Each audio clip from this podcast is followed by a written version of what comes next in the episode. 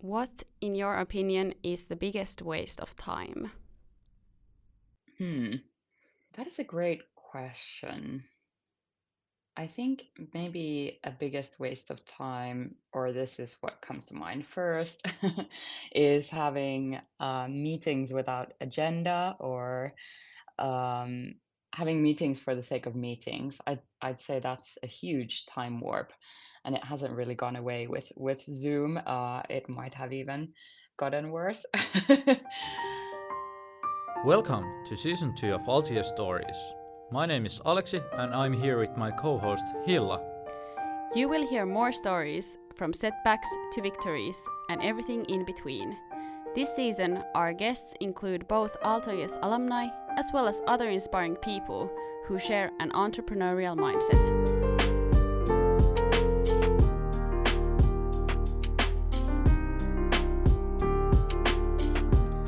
All right.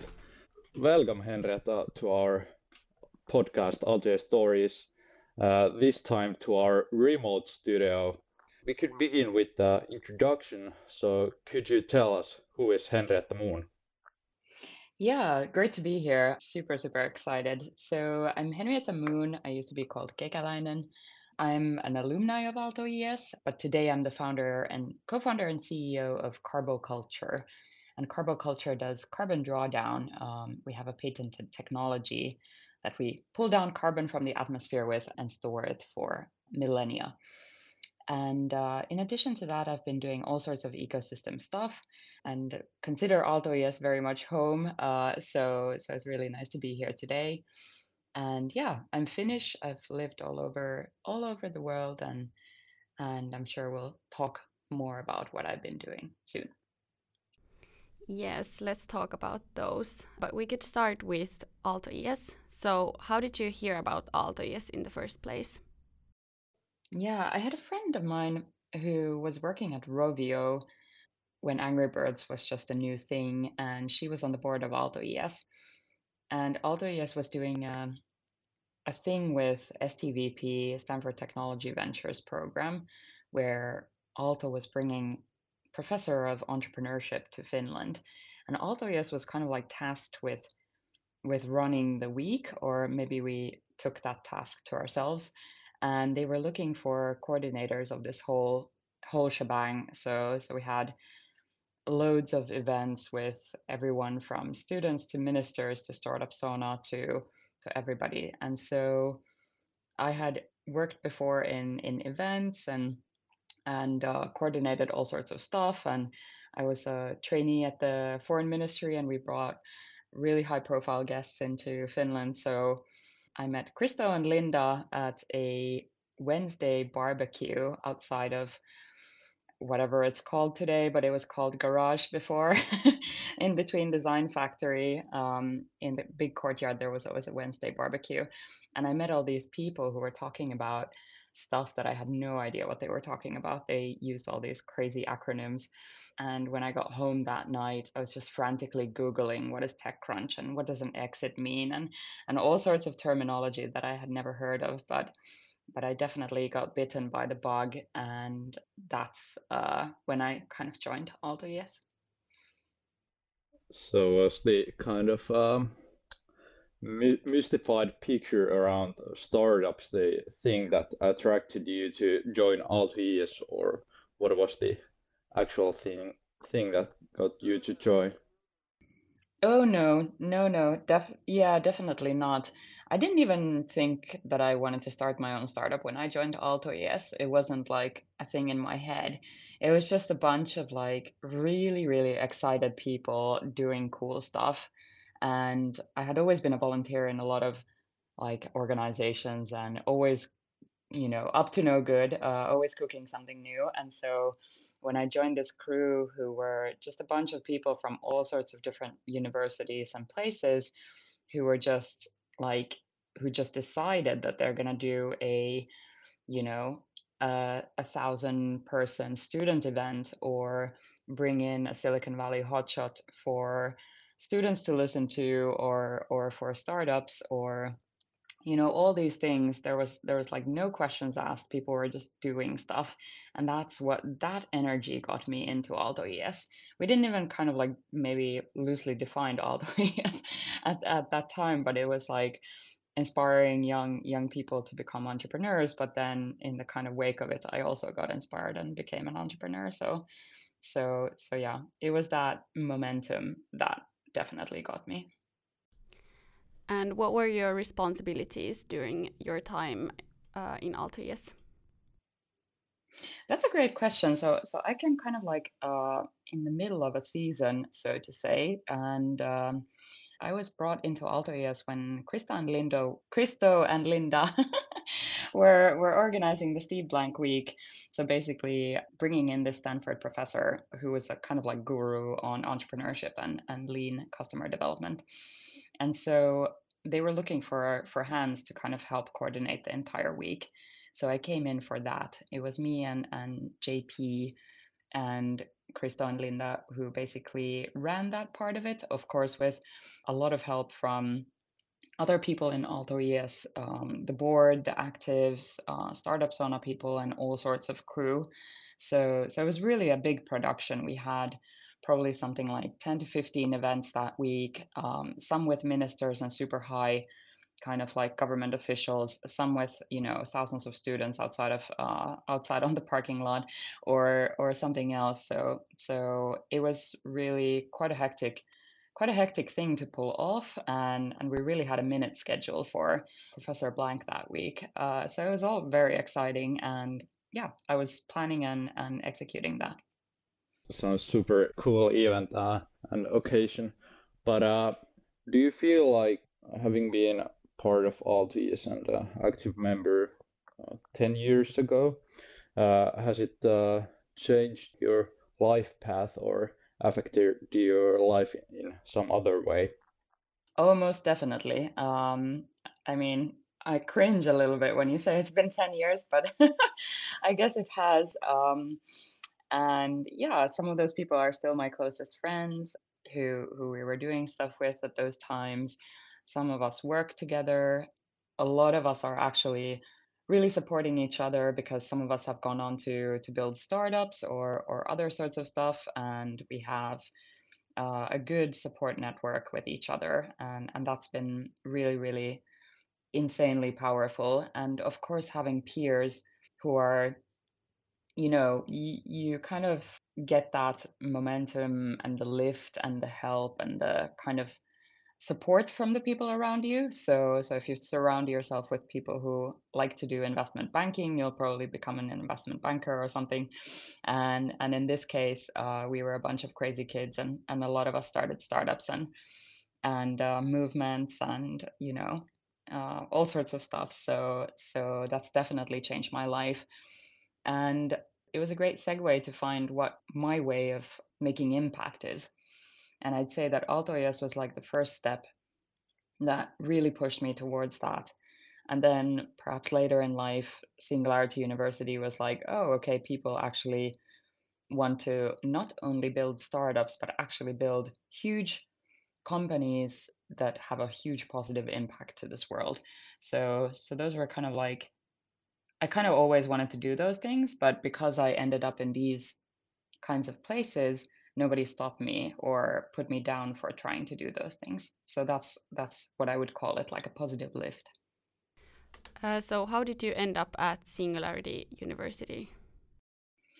Um, yeah, so kind of like through a couple of uh, different things. So so my friends Linda and Karri launched Rails Girls in Helsinki, and then I asked them that, hey, why don't we do one in Berlin?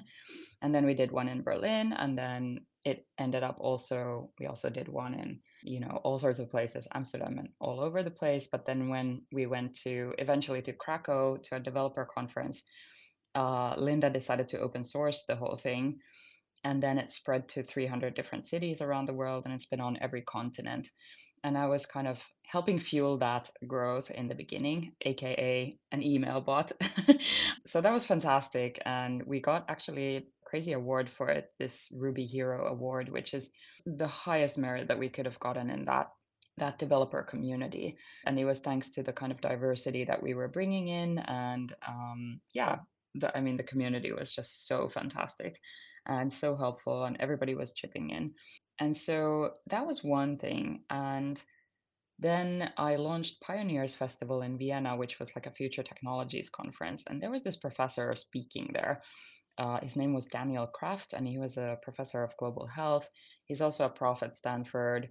He has like invested or started into like tens of startups or or he's an advisor or something and he was there speaking about the future of health and i was kind of his pa or liaison helping him get everything done for the for the show and he knew me from before so he knew some stuff that i had already done the rails girl stuff and everything i mean we were building that conference and launching it so so then he just liked my attitude and how i was doing stuff and you know when i told him like okay, I need your final presentation right now. And he's like, I'm not ready yet. I said, give me your final presentation for now.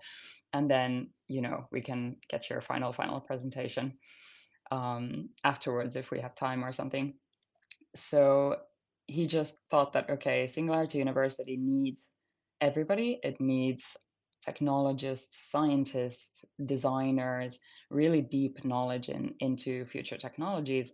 But it also needs the people who are going to sort of go and drag those people out of the building and and out into the real world and that was kind of like me or what he saw in me i don't have a specific skill set i'm not a nuclear scientist you know there's there's not that in me but there's a lot lot more that was needed. And so i applied into su it was a really long process. I had to run like basically run together my own scholarship in three days which was 35000 euros so that was kind of like the final uh, test of fire before they accepted me but but whatever. I i got enough promises in two days that i just bluffed and i said that i have the money together and i knew that i wouldn't have to pay it before the next week. So i had a little bit of more time and i got it all together and finally i got into su and rest is history.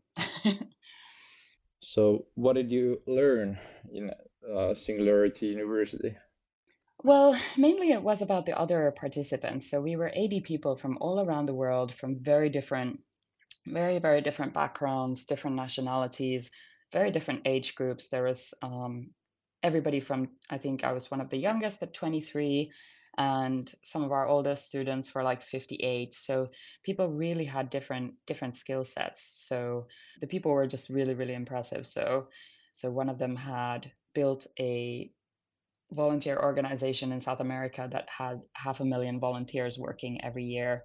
The other one had designed a security system for Schiphol or something, and somebody else was researching microRNA and really a world class scientist in, in what happens in the genomic space and all sorts of people. So, from really, really, really different kinds of walks of life. And the point was to bring these people together to start thinking about how do we start solving some of the world's most pressing problems and leveraging technology to to make the impact bigger or better. And so that's when I met my co-founder Chris Carstens, and that's the first time that we kind of started thinking about Carbo Culture. It had a different name. We had some teammates who dropped out, but in any case, that was kind of like the the birth of it all. But it was mainly um, getting inspired by our our peers and really the impactful thing was seeing all these really really smart people. Some of them had invested with richard branson. They didn't need money. They didn't need fame. They didn't need anything but they just wanted to build something meaningful for the world that would do something else than just just make cash. You briefly mentioned what Carbo Culture is in the beginning, but can you talk a little bit more about what is Carbo Culture and what's the technology or the product behind it? Yeah, great, great question. So basically what Carbo Culture does is we're on a mission to to bring down a billion tons of carbon dioxide from the atmosphere. And now instead of inventing a machine that would try to capture parts per million, we actually outsource the capturing to, to the biosphere. So, all trees and crops in the world that use solar power every day to draw down carbon dioxide and make, uh, make carbo, carbons and, and sugars out of it. So, so, basically, we take waste biomass such as food production waste like nutshells or peach pits or or something else or like oat husks and we take them to ultra high temperature in our patented process for a split second which turns it into a carbon. And now the carbon stays stable for 1000 years. So essentially if you had let those that biomass lie around somewhere or obviously if you burn it it re- returns to the atmosphere immediately. But if you leave it somewhere to rot it'll decay and return to the atmosphere in something like let's say 5 years maybe 10 max. So so in this way we kind of capture and lock the carbon away for a thousand years and so we have three products. Uh, one is the we don't need uh, input heat. We actually generate a lot of heat in the process, so we sell our excess heat. Then we we generate this biocarbon that can be sold for soil enhancement and for water filtration. And then the third thing is the carbon removal credits. So, so there's actually a voluntary marketplace for for purchasing carbon removal credits, and they are different to your traditional offsetting. So, so most of the market today is still traditional offsets, which would mean, for example, protecting a forest or green energy or something like this. But typically, they're not about carbon removal. They're just avoiding more emissions. And that's the difference. We need to do both for sure. But basically, the world needs to cut down its emissions, and that still might not be enough. So by 2050, approximately, give or take some tens of years, we will need to be removing tens of billions of tons of carbon dioxide from the atmosphere so that our global warming doesn't go over 2 degrees Celsius. And why is that a big deal? Or like, first of all, of course, physics like carbon warms faster than air, so we need to get it down. Um, but second of all, the two degrees Celsius is quite significant because our last ice age was only minus six degrees Celsius to average global temperatures. So you can imagine what average global temperature 2 degrees Celsius plus would do, because in some places it might mean plus 8 degree, and that means crop failure, droughts, etc., etc. And in some places it might mean actually minus 8 degrees or the shifting of sea currents or something else. So it's it's really really dramatic, and and that's what we're trying to trying to stop. Could you elaborate a bit more on the how, how did you get the idea started or where did the idea come from? Because like these problems are such big global problems and uh, I think many young listeners might be thinking that how to approach these such vast problems. So how was your start? Yeah, um, we were lucky in a sense that my co-founder had been talking to this one professor, and he had been kind of like a mentor of my co-founder for over a decade. And so instead of trying to start from scratch, we actually evaluated some technologies that are out there and kind of methods of carbon drawdown. And then we decided to go with this one. And our technology had been invented in the University of Hawaii, the Natural Energy Institute. And basically, the basic research had been groundbreaking, but it had already been happening for a decade. So by the time we got there, we could actually um, license the technology from the university and start scaling it out and building it bigger and, and starting to take it into its commercial phases. So when technologies are invented, they can, you know, remain in a lab setting for decades. The same has happened to VR. The first VR headset was probably from the 70s or, or 3D printing. So, really, how do we take those groundbreaking technologies that are happening in in university setting? I mean, Finland has loads of this, and nobody's nobody's going to drag those things out of the lab. and and oftentimes academics have really different qualities than entrepreneurs and both of those are phenomenal qualities none of them are bad it's just that they're different kinds of people and and sometimes academics uh, go and start something like you know, Solar Foods Pasi or somebody. But in this case, the the invention wasn't going to move anywhere. So what we did is we licensed the technology and then we started working on it. And my co-founder, with some help, scaled out the technology eight times in volume. We built a pilot plant. We ran it much more than the university ever had. And let's say the technology started from something that was about the size of a French press coffee maker and then moved to the size of a microwave. this is all in the lab phase. But today, what we're operating is about the size of two 40 foot shipping containers. So we're al- already almost in commercial scale. We're just about on the brink of that. But basically, we've proved out that the technology can be. Uh, can be scaled out and it can be used for commercial purposes. We've done testing with customers and with labs and universities, etc. So, so yeah, Yeah, that sounds really interesting. And I think there should be more collaboration with like researchers and then entrepreneurs to make such impact. Totally. I mean, if I was in Aaltoes today, uh, I would actually think of doing some sort of an event together or some sort of mixers or anything to build some bridges towards the, the academic world a little bit more because there's a lot of cool research happening um, and and there's perhaps not enough of that spark uh, or or then yeah I don't know. I think there's a lot of things that could be commercialized and people think oh nobody wants this thing that I'm making but it's like something phenomenal or like really good design or or groundbreaking in you know biosciences or something. So so definitely there should be more attention on that. Yeah, yeah, definitely. And uh, what kind of response did Carbo Culture get, or like your three products, or one of them? So, what was the response? yeah that's a good question so so when we got finally started like let's say early 2017 is when we properly kicked off first of all the carbon market the voluntary carbon market was not there the price was something like a few euros per ton of co2 so basically absolutely like you know hundreds of folds too small. And um like biocarbon was interesting uh, biochar had been a like thing for thousands of years already and people were kind of like oh we've seen it it doesn't work. And so nobody was really interested in climate change either.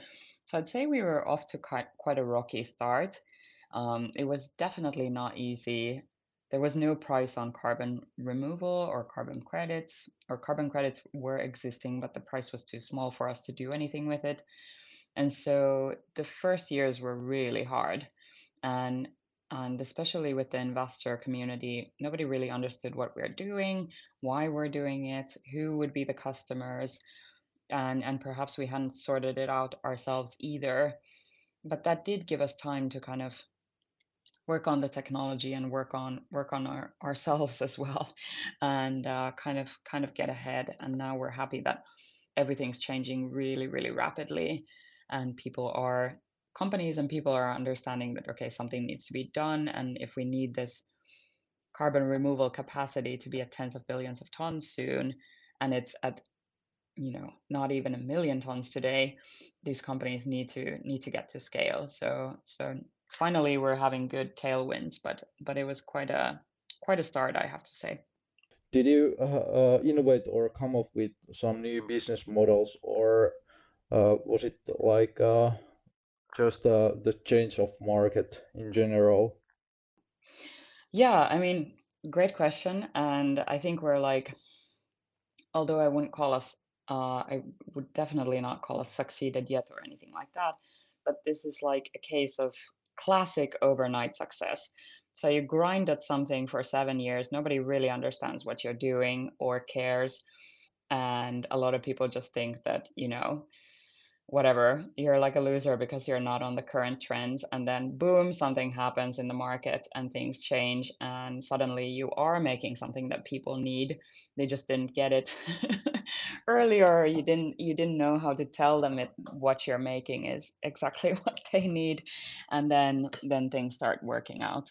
So so oftentimes like there are turning points in in startups, but it's really hard to see that beforehand. Um, it's easy to point them out afterwards, and and yeah, that's kind of like the tricky tricky thing about things but definitely now we're making something that people want and people need and that's that's the best best feeling ever so basically when when you go from like nobody listening to you to basically pim- people like banging down your door to get what you're making like that's the feeling so so it's really a radical difference uh, we talked about kind of being in contact with uh, researchers and like using their their knowledge but uh, is there like other ways or how would you advise someone to kind of approach SDG related uh, topics when they're thinking about coming up with a with a startup? So like how to approach those big environmental or societal challenges.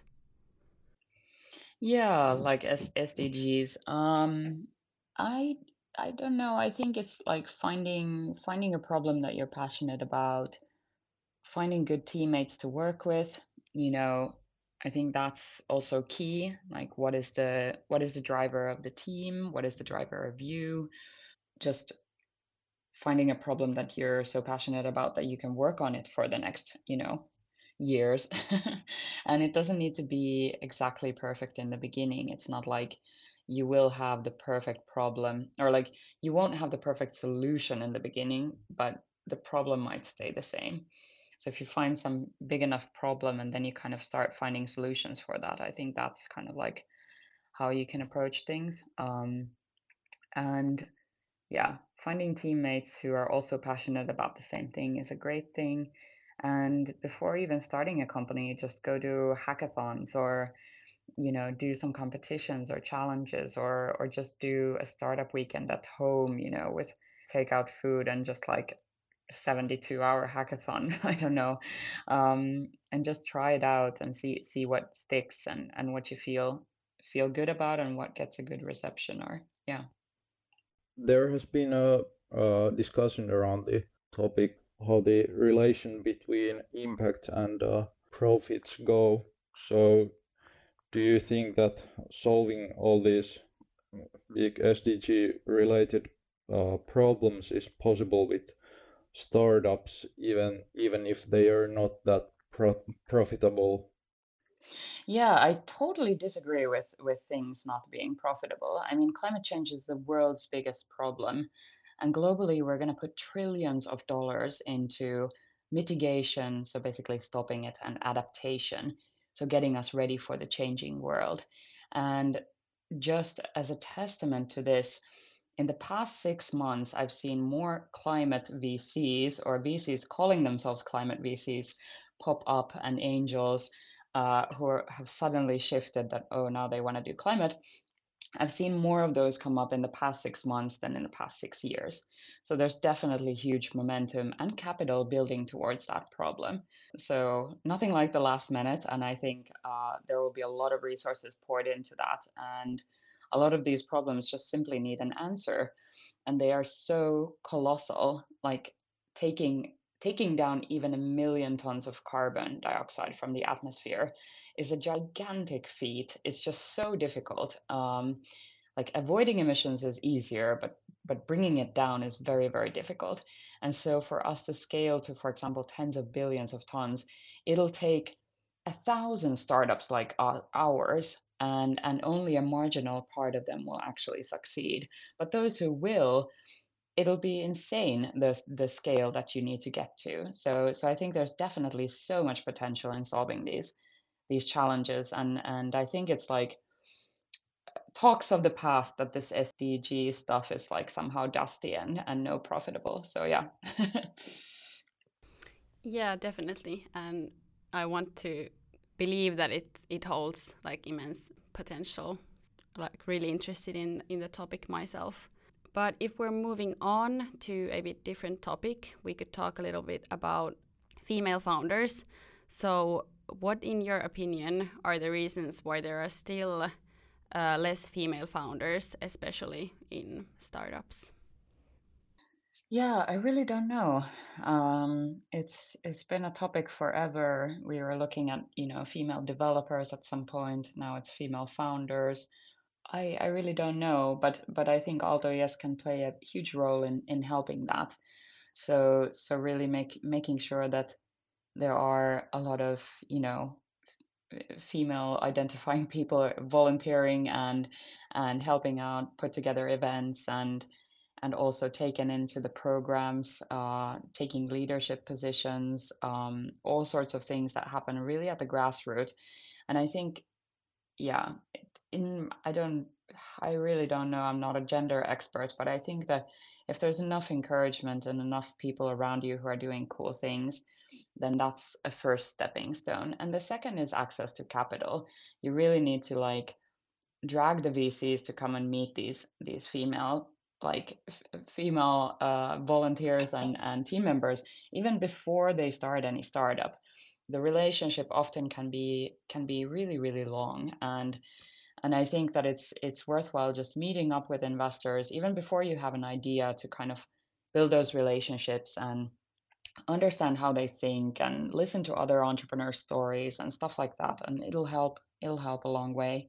But things are changing in finland. Like there are earlier stage funds there's more angel investors there's more people to ask for help from. So so really there's like just you know just get started. There's there's nothing to lose and my friend Kristo as well said many times that look if you start your own startup and you fail i'm like far more likely to hire you into a startup than if you had done some mba or or worked at a corporate so kind of like the previously safe routes I don't know if that is held in such value anymore. I think starting and and making something yourself and taking initiative is really highly appraisable.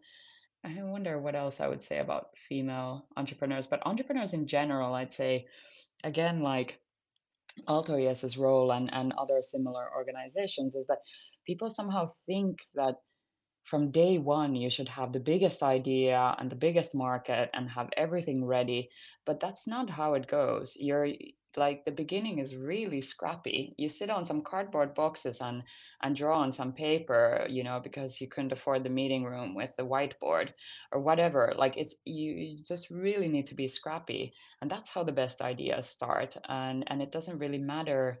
You're not supposed to you know bathe in glory from the beginning but but actually just crunch away and find the things that work and that you want to work on and and then that way you can start building meaningful things and i did like seven things besides Carbo Culture most of which would, which didn't work and and i had a previous startup as well. So so oftentimes it's like you know just building stuff for the joy of it and for trying to solve those problems and and you know rehearsing your own skills as well.